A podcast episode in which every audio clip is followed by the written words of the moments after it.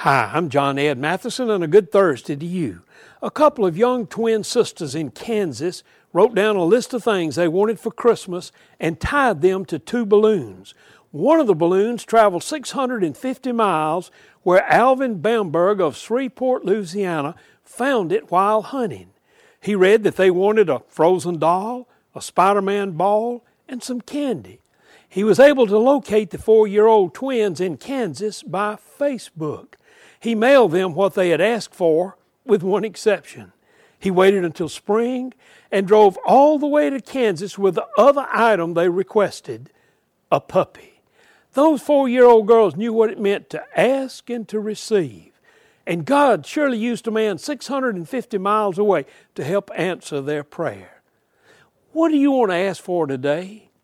And whose prayer can you help answer?